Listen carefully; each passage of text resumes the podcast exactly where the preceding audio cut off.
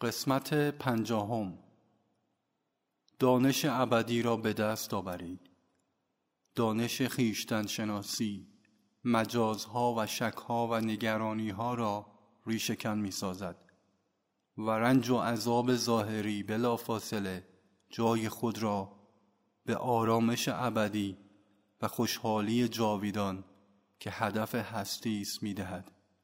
امیدوار نباشید زیرا این دانش ماورای امید و خواستن است.